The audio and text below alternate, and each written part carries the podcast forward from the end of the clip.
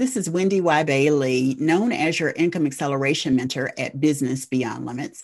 And if you want to learn the six and seven figure science to success, significantly increase your revenue, and learn how to successfully build professional relationships, you should be listening to the Sell Without Selling podcast with my good friend, Stacey O'Byrne. If you're ready to get out of your own way to follow the seven figure science of success, then welcome to Sell Without Selling. Tune in with renowned international speaker Stacey O'Byrne as she shows you how mastering relationships, achieving the proper mindset, and attaining the necessary motivation will catapult you away from failure and onto your journey to greatness. And now, here is your host, Stacey O'Byrne. Hey, welcome back to another episode of Sell Without Selling. I'm your host, Stacey O'Byrne, and today I'm speaking with a good friend of mine, Wendy Y. Bailey. Wendy is called a force of nature and a trendsetter in the coaching industry because of her fearless approach to innovation. Wendy Y. Bailey has been supporting entrepreneur leaders, coaches, speakers, trainers, and consultants for 18 years. She is a two time best selling author and sought after speaker for her fierce and dynamic dedication to inspiring individuals and organizations to create extraordinary results affectionately called Wendy Y by her clients because associates and colleagues. She is an internationally known thought leader and has made a global impact in coaching as an innovative CEO and mentor coach, serving across the US and in countries like Sweden and Italy. I believe that learning the art and the science of how to sell without selling is the only way to achieve high six and seven figure success. I'm so excited to hear today's conversation. And really quick, if you're a business owner, entrepreneur, or sales professional and you haven't hit the level of success that you've wanted or needed, or if you're stuck and needing a pivot in your business and your success, or you just want more, and you understand the importance of having a coach to help identify the blind spots, increase accountability, and help with success strategies to take you, your business, your success to the next level, if this sounds like something for you, then head over to pivotpointadvantage.com slash I want success. That's pivotpointadvantage.com slash I want success.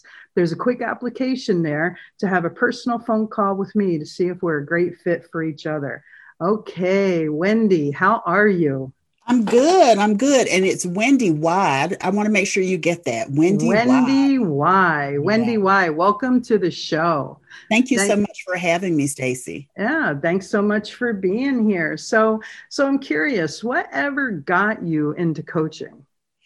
Well, um, I was in corporate America, working as a senior manager, a C level manager, managing a small call center and um, a, group of high level technical project managers. Mm-hmm. And I was voted off the island, as I like to say. When I was voted off the island, it was like a turbulent time for the economy. And I decided, well, you know, I'm really highly skilled, I'm experienced, I'm educated, I can go and find something else because I was at that six figure range. Mm-hmm salary wise. And what I realized after about two months, three months was I didn't want to go back into that environment. yeah. I, I, was like the the lone black female senior manager in my division mm-hmm. before, you know, I was voted off. And I was like, you know what? I just really don't want to go back into that battering and bruising white male dominated environment every single day. That left me kind of saying, well, what do I do now then? You know, mm-hmm. I've, I've done this and this is what I know. So I did, did an inventory of what I was good at, what I had done, what I wanted to do, but had never had the time to do. And just for the sake of time, all roads led to coaching. Mm-hmm. And so I went out and got formal coach training and hung my shingle, and I've been here ever since. 18.5 years later. That sounds here. like 9 11 redefined your career. It totally did. Yeah. I had I had actually gone to work as a contractor for the same company in a different division. Mm-hmm. And uh, the day that 9/11 happened, I was doing my initial drug screening and all of that kind of stuff. And when I got to the parking lot to actually go into work, 9 11 had just happened. Like the mm-hmm. plane had just hit the tower. Mm-hmm. Right. And I was kind of like, I don't want to go back into this for sure. Like, I just, right. there's no way I want to do this. So, yeah, 9 11 totally defined and redefined what was important to me at that point.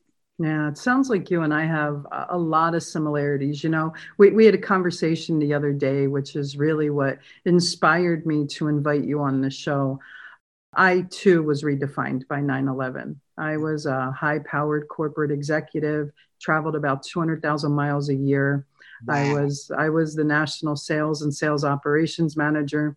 I jokingly told people I got paid a dollar a mile plus commission.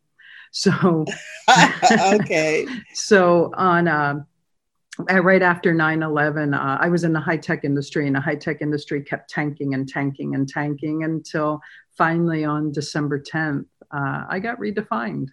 Uh, involuntarily. And reality yeah. is, it is the best thing that ever happened to me. I, I, really realized very, very quickly that I was living to work instead of working to live. Yeah, and that's not that's not a high quality of life when you're in no. that space. Yeah. No, my my daughter turned one on September 28th, 2001. So I had really missed just about her entire first year of life with all my traveling. And there's another thing we have in common, which is the other reason why uh, I got so inspired to invite you on the show. You know, I've been studying neurolinguistics programming for eh, a little over 25 years. Um, between neuroscience, uh, business psychology, and neurolinguistics programming. And when we got introduced, uh, and you and I were talking, uh, you had shared with me that you're a neurolinguistics programming practitioner. That's and right. I'm I'm really curious uh, to know, and I, and I'm sure our listeners are too. What got you into NLP? Well, at the time I found out, I mean, like I just did not know about it before 2005, 2006. Mm-hmm. And when I discovered it, it was because a trainer had actually come into a group of a coaching organization that I was a part of at the time. Mm-hmm. And she did a presentation, and I want to say her her shtick about NLP was something about magic, mm. right? It was a magical technology, a magical tool that you could use. And I was interested because of her presentation about this thing called magic, this NLP stuff. Mm-hmm. And I actually went to a, an open call she did and decided to enroll in it. She did an accelerated program. And what I discovered was that there were things that I could do for myself and for my clients that would expedite their learning mm-hmm. that would expedite their growth. Mm-hmm. And so I dug into it deeply, and it deeply enriched my coaching and my ability to support my clients. Nice. And I started a whole nother organization around it after that. But I got to tell you that for me, NLP was like it took the scales off of my eyes, as people say, you know biblically. The scales fell from my eyes, and I went, "Oh, I can do, I can, I can help, I can show." You know, mm-hmm. it was mm-hmm. just amazing mm-hmm. to be able to support people with the technology.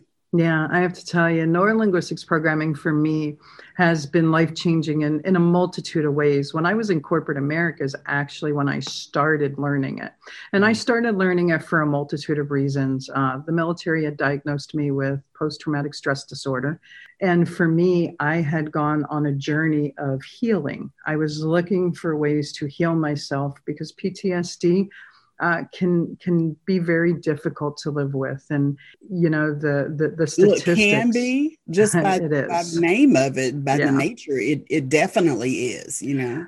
It, it, absolutely is. And the reason why I say it can be difficult to live with, because I believe living with it becomes a choice. When you know you have it, and even when you don't know you have it, because of course it's the don't knows that we don't know that ends up catching up with us. Yeah uh, when when when you know you have it or you don't know you have it, it it's important for self-preservation for you to pursue shift, for you to pursue healing. And uh, I, I, think there, there comes a point, no matter how bad things are, it's still a choice to stay there or not. And one of the things that get drilled into soldiers' minds time and time and time again is you're weak if you have PTSD. You're not you're not weak if you have PTSD. It's mm-hmm. very, very important for people to understand that. And for me it was seeking seeking the healing seeking the, the the journey and when i tripped over nlp and i mean when i tripped over it i tripped over it i was in a sales seminar and i couldn't figure out why the speaker was evoking so much emotion in me I, i'm just sitting there and they're talking about closing and they're talking about negotiating and i'm in the back of the room bawling my eyes out. Yeah. And at break, uh, the the actual trainer came up and started talking with me, and and he's like, I can honestly say I've never had that type of reaction in my sales class. And through our conversations, he had divulged that he uh, was a neurolinguistics programming tech, uh, technician or practitioner. At that mm-hmm. time, they were called technicians. Yeah. And and I I was like, I have no clue what that is. So I started researching it, and that's kind of how I tripped over it in a sales training. Mm-hmm. And then uh, shifts started happening in me emotionally and mentally, and and my behavior started changing. My beliefs started changing. And then there were things I started realizing that I could apply externally. And sure. through the application externally, my business results started shifting. Mm-hmm. And for me, I learned to to take what I learned internally and move it externally and get results. And the reality is, results don't happen unless the internal work's done, period. Without a doubt. My personal mantra is mindset is everything. It is. Same thing. You know, if you want to increase your fees, same thing. You know, mindset yeah. is everything. If you want to establish a relationship or partnership, personal or professional, mindset is everything. Yeah, I totally agree with that. Yeah, totally agree with that so wendy Y what what has made you successful through through your life i mean we're we're, we're both women and we've both been in male dominated industries and now we're both business owners so i'm really curious because i believe that that success leaves clues and i'm really curious as to what ingredients, what DNA do you possess that has made success effortless for you? I think there, there are three.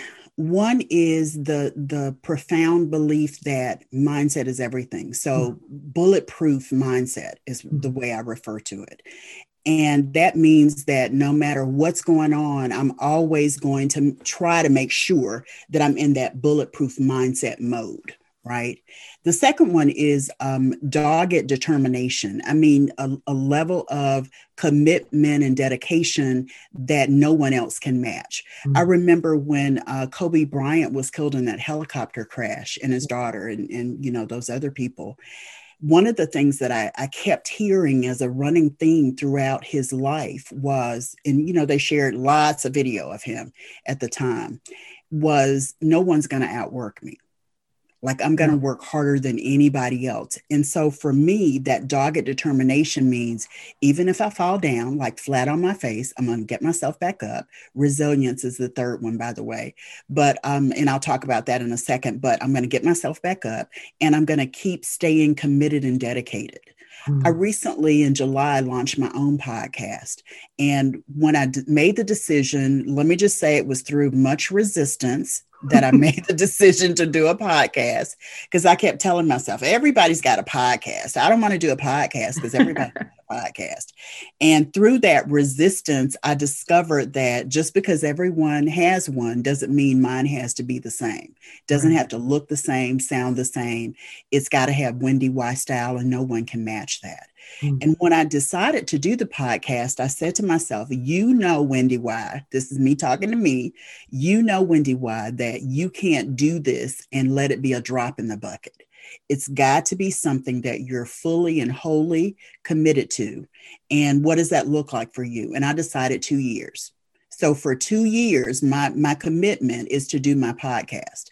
That's what I call dogged determination. You you get back up, you you know keep charging forward and stay constant and committed to your goals. And mm-hmm. then the third one, as I said before, is powerful resilience. Mm-hmm. In 18.5 years is what I like to say.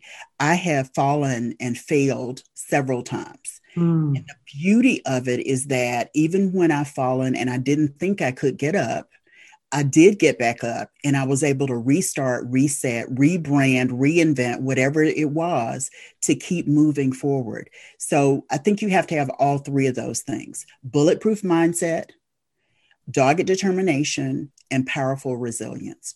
I love that. That's amazing, amazing advice. So, so, so you you brought up setbacks and mm-hmm. and that dogged determination. I love that. That's such a southern southern yeah. comment. Yeah. So that dogged determination and the resilience. You know, we're in the middle of the pandemic. Mm-hmm. Actually, hoping that it's the latter part of the pa- pandemic, and and trust me, I get that hope is not a strategy, right? Right Right. Um, so, so these setbacks, a lot of people woke up one day and their entire life changed. Now, for some, their income opportunity completely shut down. For others, uh, they they woke up one day and their employment was just closed. And then for some, they had to pivot and and I say that word intentionally the way I do because the name of my company is Pivot Point Advantage. Sure and and I named it over 12 years ago. And pivot seems to be the new buzzword today, right? Yeah. so so some had to pivot because their business was 100% offline. So being knocked down, what type of advice can you give to entrepreneurs to dig in and find that resilience so that they can bounce back? Well, I think that it starts with what you believe about yourself. Mm-hmm. Um, how you think, what you uh, know is true about who you are in the marketplace. And it, you know, it ends up being what you think about yourself outside of the marketplace, too. Mm-hmm. So, what I say to those folks is really and truly invest in getting to know yourself and really recognizing all of your gifts and talents and your brilliance in mm-hmm. the world. One of the exercises I do sometimes with clients who are in that, I just don't know if I can do anything space is I do what I call an, an I am exercise. Mm-hmm. And over time, they have to, you know, intentionally record the finish to that statement mm-hmm. I am like who are you? And i say um, you know make it as elementary or rudimentary as you can and say i'm a woman. You know i'm a smart woman. I am um, a smart black woman. I am wherever you need to go mm-hmm. it's about realizing your strengths and your power. Once they start doing that i have um, them actually document as part of that exercise all of their accomplishments Nice. So I learned to walk, I learned to talk. I learned, you know, make it as simple as you can. But then what you find is, wow, I have some gifts that I haven't tapped into. Hmm. And understand that whenever you're looking at yourself and whenever you're feeling questionable about who you are, you've just got to tap into those reminders. Nice. You've got to look under the covers and see those things that maybe you forgot were there mm-hmm. because therein lies your strength and your power to become more of who you're destined to be. When I say I was knocked down and I've gotten back up several times, we have another kindred association stacey i was suffer i was diagnosed i don't like to use the word suffer i was diagnosed in um, my 20s with major depressive disorder mm-hmm. so i've lived out my life combating depression mm-hmm. and i'm talking I don't need medication. You know, that's what I told myself to going, okay, I definitely need medication mm. and I need medication consistently and over time. And then getting stuck with some some childhood stuff and some sibling stuff. That's been a battle for me my whole life. Mm-hmm. Let me just be real, real clear. Mm-hmm. And so when I've been knocked down because of that battle being too great for me at that time, and I needed a bump in my meds or I needed to shore up my support system, what I discovered was the more I looked at who I am and how freaking amazing I am, the more it encouraged me and challenged me and equipped me to get up and keep going. Mm, Wendy, Y I absolutely love that and and thank you for sharing that i believe i i believe wholeheartedly that transparency is is the biggest step an individual yeah. can take into owning themselves and mm-hmm. stepping into their success so so thank you for sharing um, that yeah. how does how does that impact you today Well, um, you mean in terms of the depression or the resilience? Yes. Both. To both. Yes. okay. So, in terms of the depression, what I learned about major depressive disorder, that's the the diagnosis that the mental health community gives you yep. when they they know that your depression isn't caused by some substance abuse, some tragedy, some trauma, some of that kind of stuff. But mm-hmm. they know that there's a, a a chemical in your brain that's not playing exactly the way that it's supposed to. And so they know it requires a chemical cocktail, as I like to call it. And mm-hmm. the cocktail is different for everyone. And what I realized, and believe it or not, it took me a while to get to that point, but in 2009, um, I changed doctors, psychiatrists, and the new psychiatrist said, Oh, this medicine that you've been on for years, while it's been working for you, there's a tendency for it to cause heart problems over time. So, what I want to do is I want to change your medication. And it wasn't until that was 2009, and I started bouncing right? Mm-hmm. trying to find the right medication. And um, it wasn't until 2015, believe it or not, that I came to understand what had happened in the past was that I was bouncing. And because I was bouncing, I was some days I was able to to function and some days I wasn't. Mm-hmm. And I mm. had no management of that because the medication wasn't working. And so the chemicals in my brain were not playing well together. And once I got on the right medication in 2015, I fired the other psychiatrist. I say that, but I just stopped going to her and I found another psychiatrist. And that psychiatrist looked at everything that I'd taken over the 20 something years, 30 something years that I've been dealing with depression. And she said, let's try this old generation antidepressant. And I started to soar. I mean, like, and the soar in me was consistent. It mm-hmm. wasn't like this. It totally mm-hmm. was. Every day, all day long, I was productive. I was constructive. I was, nice. you know, doing well. I was helping and serving my clients really, really well. And it just made such a difference in my business. That's when I rebranded and relaunched. I mm-hmm. reinvented myself in around the sales and marketing and being a business and sales coach. I had done it for seven years before that, but I actually reinvented myself and stopped calling myself the moniker group coaching diva. And mm-hmm. I started calling myself the income acceleration mentor. And nice. that's what made a difference for me. And mm-hmm. how it affects me today, I take naps. If I need to take naps, I take naps. Good. I have such control control is not the right word. I have such ability to manage what's happening in my life in my world mm-hmm. that I'm I'm empowered in everything that I do. Mm. So that's how it's affected me. I love that. I, so, so the bottom line is, is you've learned to really honor yourself, and you've also learned and gotten very clear that when the voice in your head tells you something isn't right, you continue to pursue until you find the rightness. Yeah. And in 2016, it. when I actually, you know, rebranded and came back to the marketplace, because I literally was out of my business for about 15, 18 months, mm-hmm. getting through that whole scenario of medication and trying to get together. And let me paint a picture too. I had side effects that were horrendous from all of the different medications we tried. Mm-hmm. I had mouth sores, I had facial tics, I had facial paralysis, I had where I was sleeping too much, I was sleeping too little. I had all of that, and it was not fun or kind. And for me, looking at the the chemical cocktail was integral to my well-being and I hmm. learned it then that I needed to do. But when hmm. I came back to the marketplace in 2016 and rebranded and relaunched as Business Beyond Limits, what I discovered was that I was ready to tell people about my depression. I had hidden it. I had always, you know, when I was having difficulty on a particular day or a particular time, I would say, oh, my sinuses are acting up or my allergies, or, you know, I would give an excuse. I wouldn't. Mm-hmm transparent about what was really going on. And there was um, a presentation that was done for this Speakers Association that I'm a part of or was a part of at that time. And the guest that they were going to have and, and speak to us they promoted her as someone who had this deep, dark secret. And once she revealed her secret, she built a speaking empire. And I thought, wonder what her secret is, you know?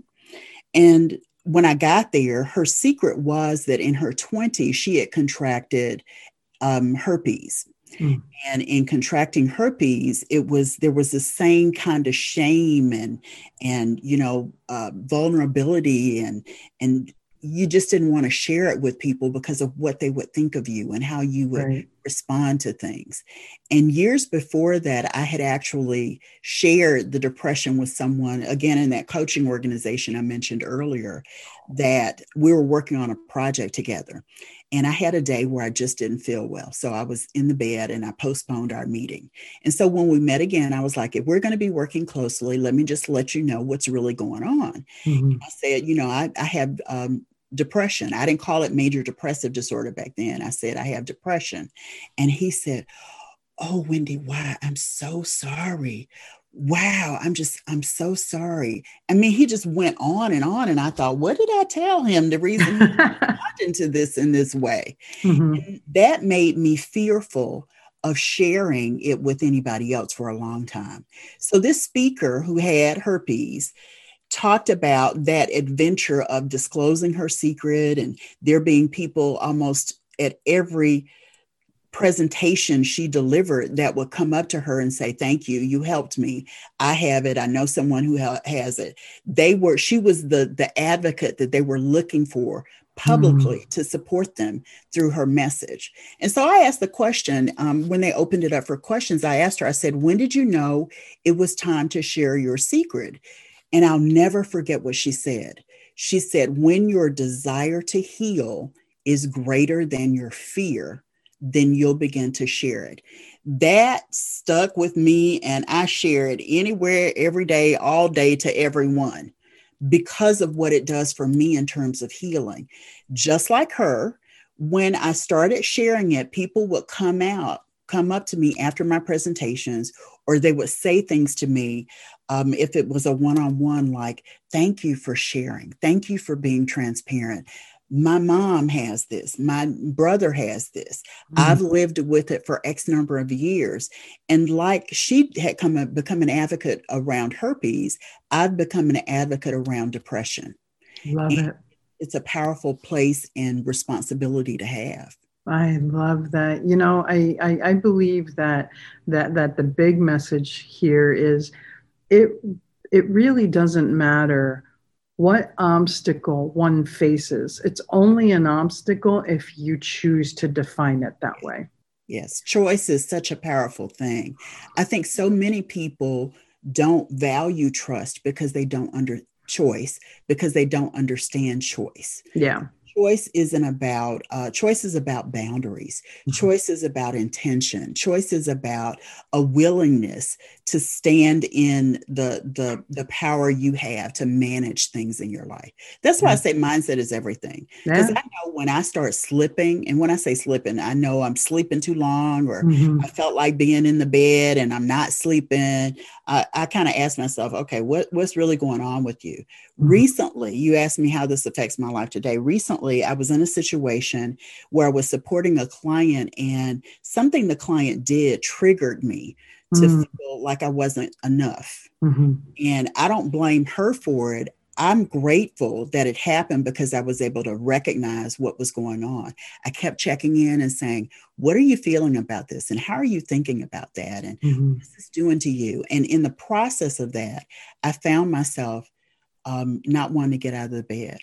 And when I say mm-hmm. not wanting to get out of the bed, I mean, I was awake. I would do little things in, in my business. I would, you know, meet some of the, the responsibilities I had, but I kept kind of going back to the bed and watching TV or talking on my phone. I kept kind of going back to the bed, you know, and I was like, okay, something's happening with you. What's really mm-hmm. going on? So when I started to look at that in my therapy and I started to look at that in my coaching, and I have one of each. Mm-hmm. I actually have three coaches, but I have, you know, a therapist. My support team is is deep and strong. Let me mm-hmm. just say that. Mm-hmm. when I started asking myself those questions, it came up that it was a trigger to something that had happened to me in my childhood. Mm-hmm. And so I started talking with my support team about those things. And I realized through that conversation, through every conversation, when I find myself wondering if I'm in a, in a bout with depression, what I realize is that I do get to choose how I address it. I like to say I process.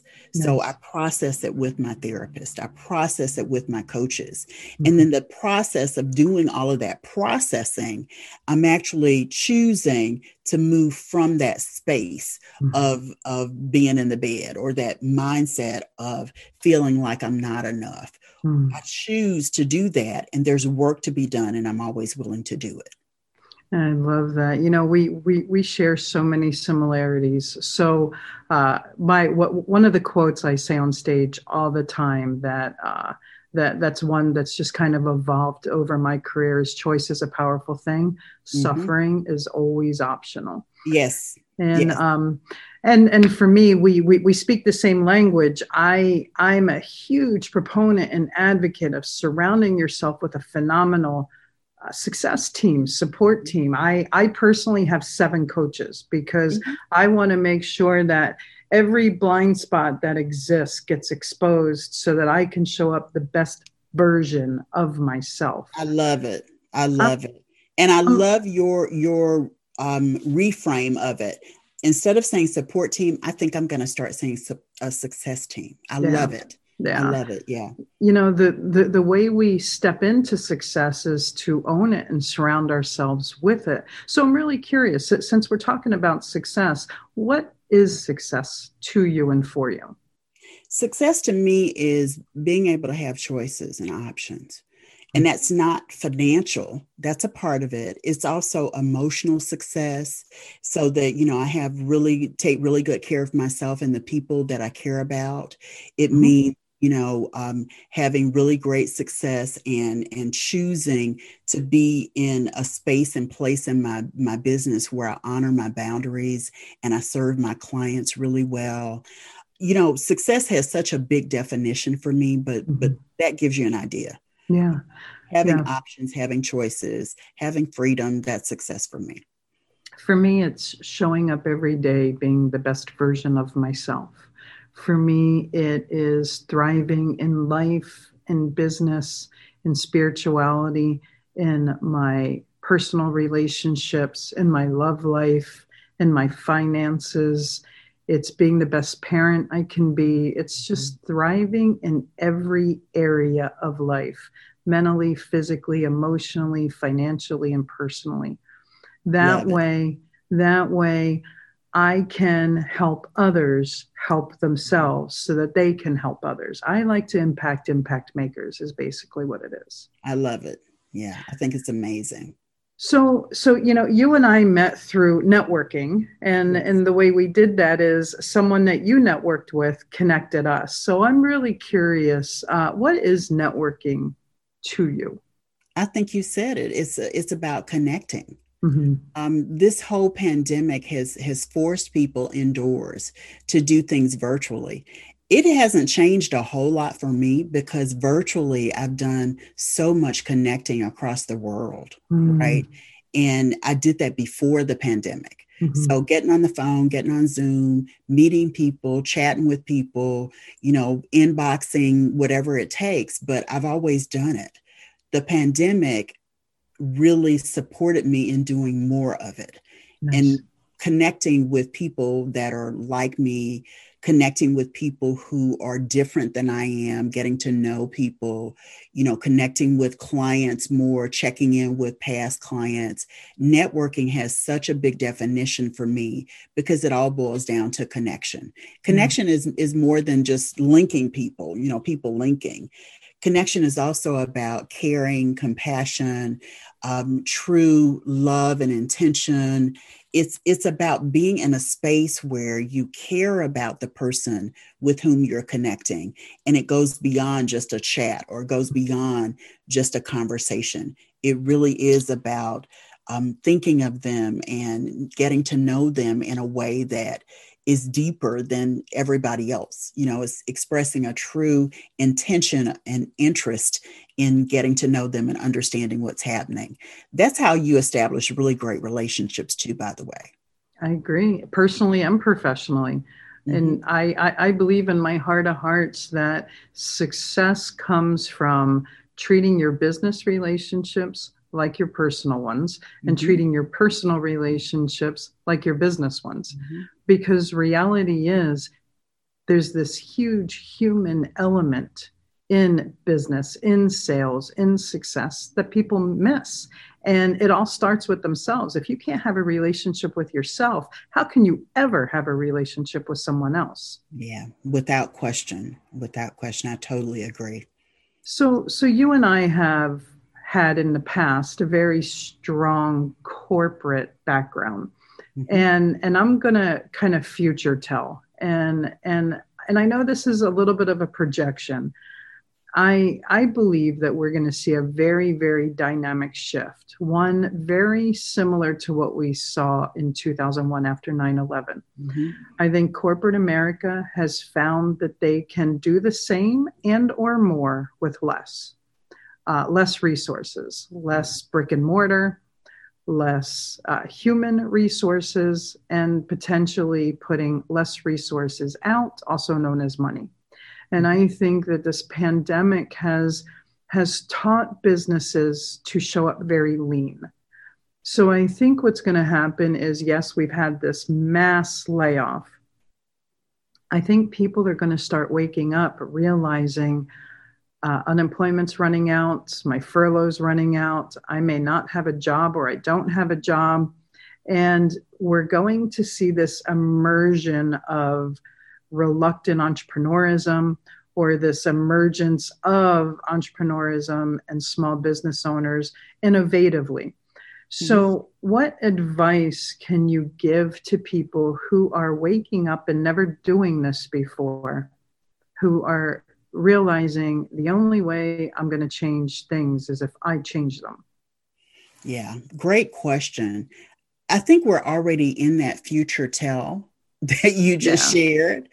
And what I think people have to, in that space, have to understand is that, first of all, you're safe, you're going to be okay. Mm-hmm. And then you have to start where you are. Start where you are, as in looking at it almost feels like people are in that same space that I was in in 2001. Mm-hmm. So, inventory your gifts and talents, yep. right? start where you are by doing that look at what you're amazing at look at what you what your dreams deferred have been and maybe this is an opportunity for you to have the dream that you once deferred mm-hmm. start with where you are and build from there don't go out and spend a whole lot of money and make a whole lot of decisions yet until you have examined where you are and how you can begin. The mm-hmm. best way to do that is with a coach. Mm-hmm. And, yep. and I believe in coaching. I told you I have three coaches in the therapy. It's because I believe in that kind of success system to help me process the way that I do. So I can challenge and encourage people who are in that space to, to be just as curious mm-hmm. to work with someone to find out what it is that you know rocks your boat so that you can begin to build on that mm-hmm. it may not lead to being an entrepreneur but it may lead to opening the doors and doing other things. You may become a writer, and before you know it, you're publishing several books. Mm-hmm. You may become a um, a coach yourself, and before that, you've gotten your coach training, you know, and and then you know you're hanging out your shingles. So, it start with where you are. I love it. You know, it's funny. Right after 9/11, right after I was laid off, I uh, I, I started going out seeking employment and was told in interviews, I, I can't hire you because you'll replace me and my boss. Yeah. yeah. yeah. Yeah. They were all, you know, it was, it was, it became glaringly obvious that I was certifiably unemployable. So I went home thinking, you know, I really don't know what I'm going to do. I'm, I'm in my, I think at that time I was my uh, early, early 30s, mid 30s, give or take. And I started uh, making a list of everything that I was good at Mm-hmm. And then I started the making inventory. a list. Yeah, I mm-hmm. started making a list of everything I could do based on what I was good at. Then I started making I started crossing out things because I had to identify what it was I was willing to do. Because, you know, standing on a street corner wasn't going to work for me. Right. so when it was all said and done, I had this list of 10 things. and I started identifying what what out of this list fills the greatest existing needs. Mm-hmm. And that's how I emerged to be a, a business owner and an entrepreneur. And and I got to tell you, it wasn't easy. No. And it's the best thing I ever did. Yes. Yeah. Yeah, absolutely. It's the second best thing I've ever done. The first What's the best my year old son. Oh, I, I, did that. He's amazing. He is kind and compassionate. He is um, really um, intentional and just I, I just love the man that he is and every time that. he he says something we're very close as well mm-hmm. and every time he says something i go in my mind i did that i did that and he met his dad when he was like 11 or 12 mm-hmm. and in his you know i say 11 or 12 was like 10 or 11 in his 10 or 11 year old wisdom his question was why now mm. yeah that's what Love he asked it. his dad why now I and today it. they have you know bonded and mended the relationship and and they're not close like we are but mm-hmm. but his dad likes to say oh well you know that's my boy that's my seed. And he's like no my mom did this. I'm the man i am because my mom did this. No oh, that's awesome. i totally adore the accomplishment he is for me. I absolutely love that. We have a 32 uh, year old daughter who is a nurse, and we have a 20 year old daughter who is studying uh, entrepreneurism, and she's hmm. working mm. on her uh, bachelor's degree uh, to become an entrepreneur. Very and, uh, nice. Apple our, doesn't fall too far from the tree, huh? No, it doesn't. She yeah. is our uh, she's our legacy. We hope that she takes over our business one day. And once again, hope is not a strategy. If she chooses this is not for her, then we'll do something else with the business. Our 32 uh, year old uh, daughter has blessed us with a, what is he? He's, uh, he'll be nine. Oh. No, he just turned nine. Holy moly, a nine year old grandson. And I have to tell you, I, I've never been around little boys because, you know, we, both we, we, yeah. we have girls.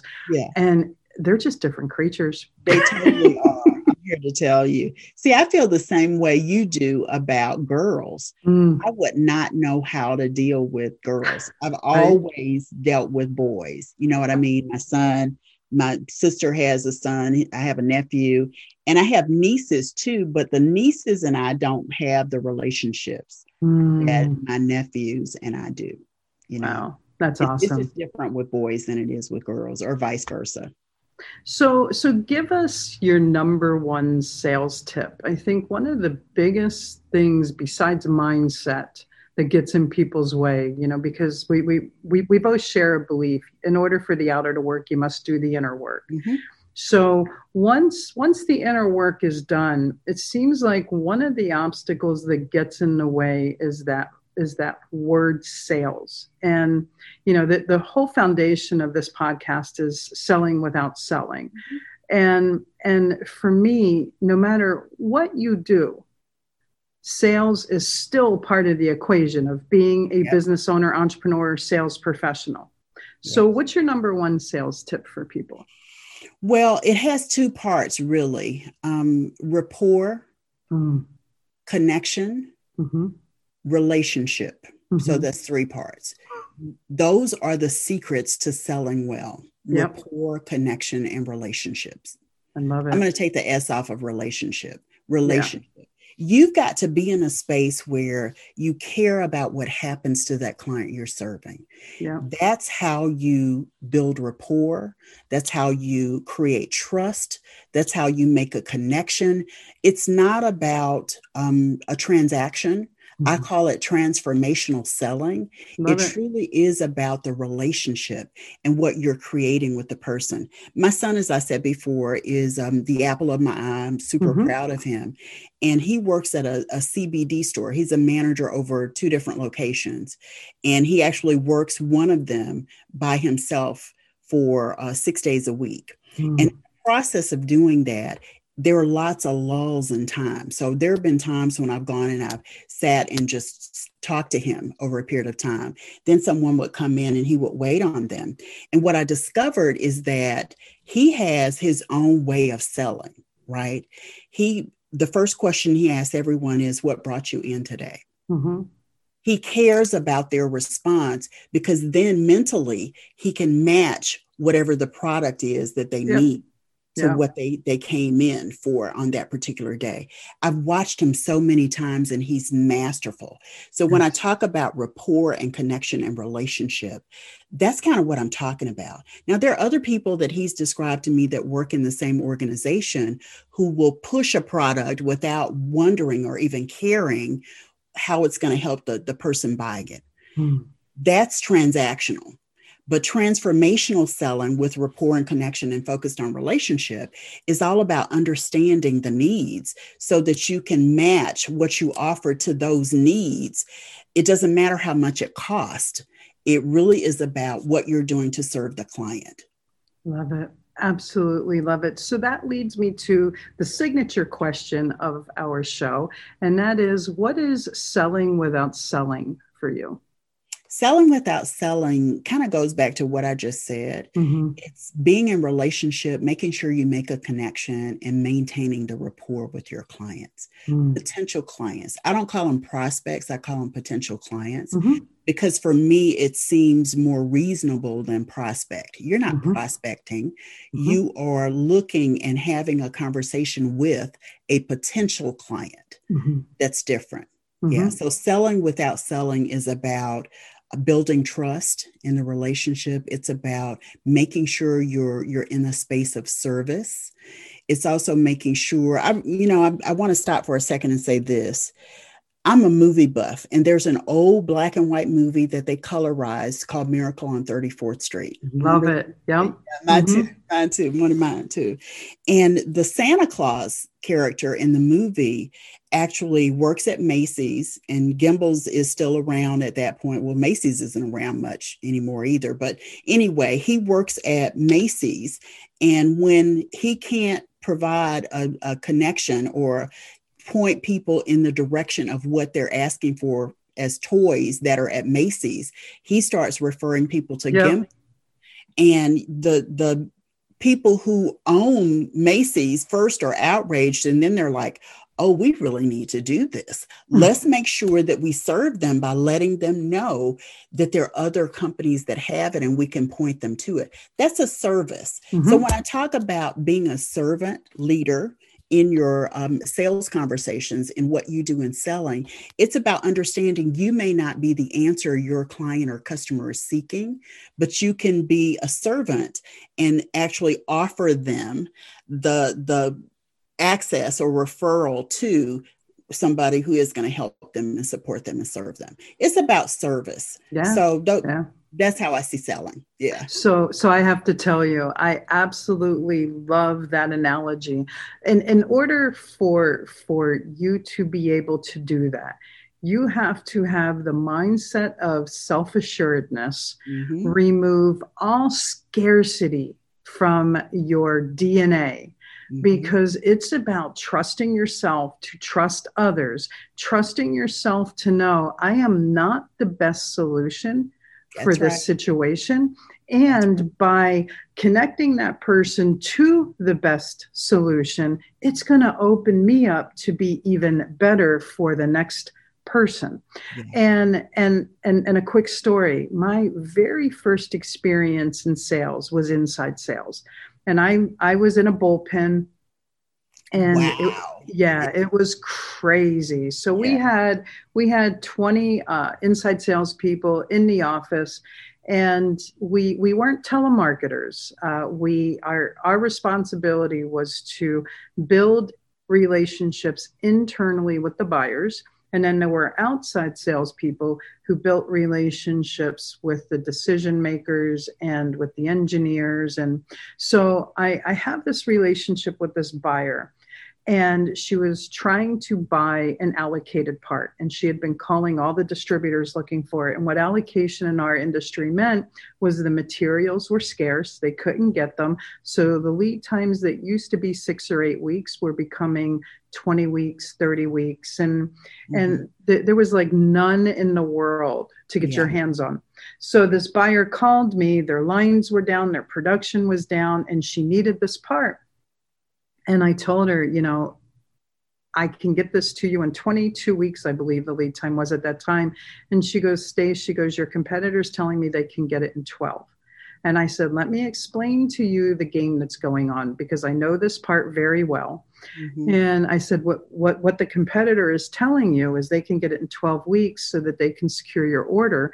12 weeks later, they miss the delivery and they explain to you it's on allocation and they can get it in a couple months you still have 20 weeks with everybody else by that point. So they got the order and they were unintegrous about it. Well, what I did find was I did find one of my competitors who had a shipment coming in.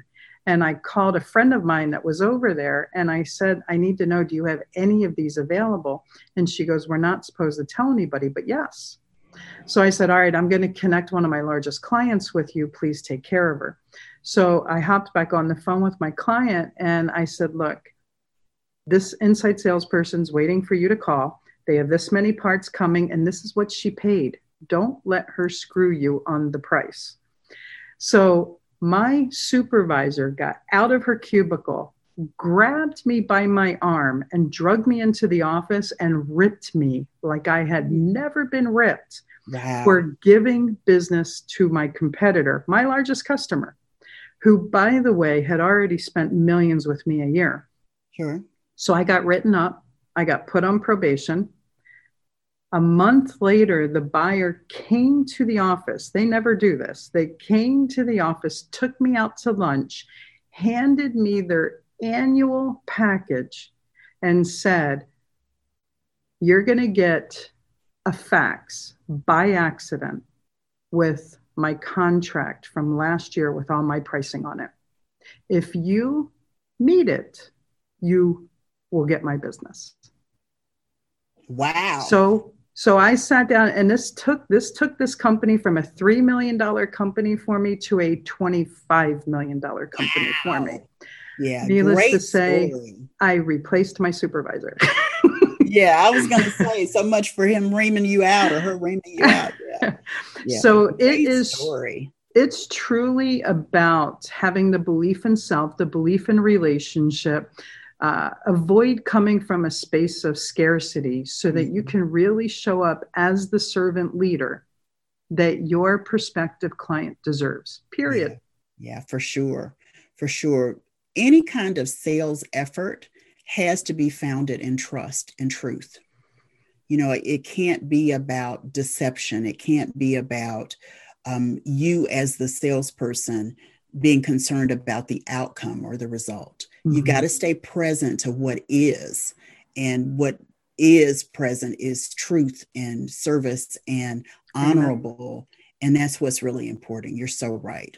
I love it. I love it. Okay, so this is my second favorite part of our show, and this okay. is called the random round. And see, I have a belief that success leaves clues. So I like to ask a question to successful people so that they can share their answer and whatever works for the listeners, they extract. Sounds so I'm good. really curious, Wendy, Y? What is your favorite word and why? Hmm you know, I know you you shared these questions before, but I'm like, did you send that one? I, I remember you sending that one, Miss Stacey. So my favorite word has to be connection. Mm. Yeah, connection. Con- I'm very outgoing and gregarious. I don't know that you can tell in this interview, but I am. Mm-hmm. And so connecting with people is so important to me. That's why I said earlier during this pandemic, there are people who don't know what to do. I've been doing it already connection is a big part of, of who I am. It's definitely one of my highest values connection. I love it. I love it. Okay, so another question in the random round. If you could sit on a park bench and have an hour conversation with anybody, past, present, or future, who would that be and why? Mm. Uh, the first person that came to mind for me was my is my grandmother, my mm. mom's mom, and she was sort of quiet and she would say things every so often.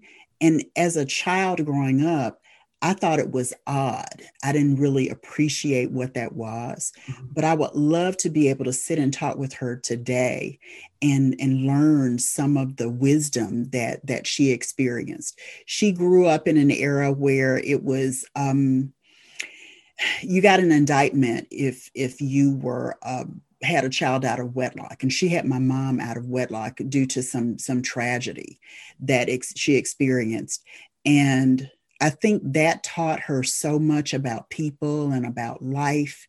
And my mom, who's 89 years old today, will say things every so often. And she'll say, Oh, like my mom used to say, blah, blah, blah. And so what I've come to understand is the that the thing that I thought was odd growing up that I as an adult started to pay attention to that now that she's no longer with us, my mom is sort of replicating what she learned. And so mm-hmm. there's a lot of wisdom there that I didn't tap into. So, but my grandmother. I love that. Thank you for sharing that. Wendy Y, it's been phenomenal talking with you today. I really appreciate you coming on the show. Uh, what's the best way for our listeners to connect with you if they'd like to? Well, I'm Wendy Y. Bailey Make sure you say that second Y and spell it with that second Y. I'm Wendy Y. Bailey on all of my social media platforms. They can also visit me at morecoachingclients.com. That's my sales and marketing academy. And that same philosophy that you've heard here and seen here throughout our interview, I really have poured into the content and the resources that are available at More Coaching Clients Sales and Marketing Academy. That's phenomenal. Thank you. Your success is important to me, and it's also important to me to make sure that these episodes are valuable to you. I would love for you to do three things right now. First, hop over to Instagram and follow us at Pivot Point Advantage. Second, hop now over to Facebook and join our Sell Without Selling community. That's hop over to Facebook, join our Sell Without Selling community both those platforms, we have a lot of interaction. I jump into Sell Without Selling community on Facebook every day and interact with with the, uh, the, the listeners there. And then last, definitely not least, I would love to chat with you, get feedback on the episodes, and find out any topics that you're interested to help make this more powerful and helpful to you achieving the success that you've always dreamed of, desired, and you know without a shadow of a doubt you deserve head over to pivotpointadvantage.com slash talk to Stacey. That's pivotpointadvantage.com slash talk to Stacey. Let's get a 15 to 20 minute call on the schedule and see how we can be of service. Always remember this choice is a powerful thing, suffering is always optional. Get out of your way so that you can get on your way so you can finally have your way. Thanks so much for listening, and I look forward to talking with you soon. Whether it's mastering your mindset, communication, or success, we have more ways to keep you on your journey to greatness. Be sure to visit us at pivotpointadvantage.com for exclusive online training programs, success specific courses, and more ways to connect to Stacey directly to help you achieve the financial success you've always desired, dreamed, and deserved. That's all available on pivotpointadvantage.com.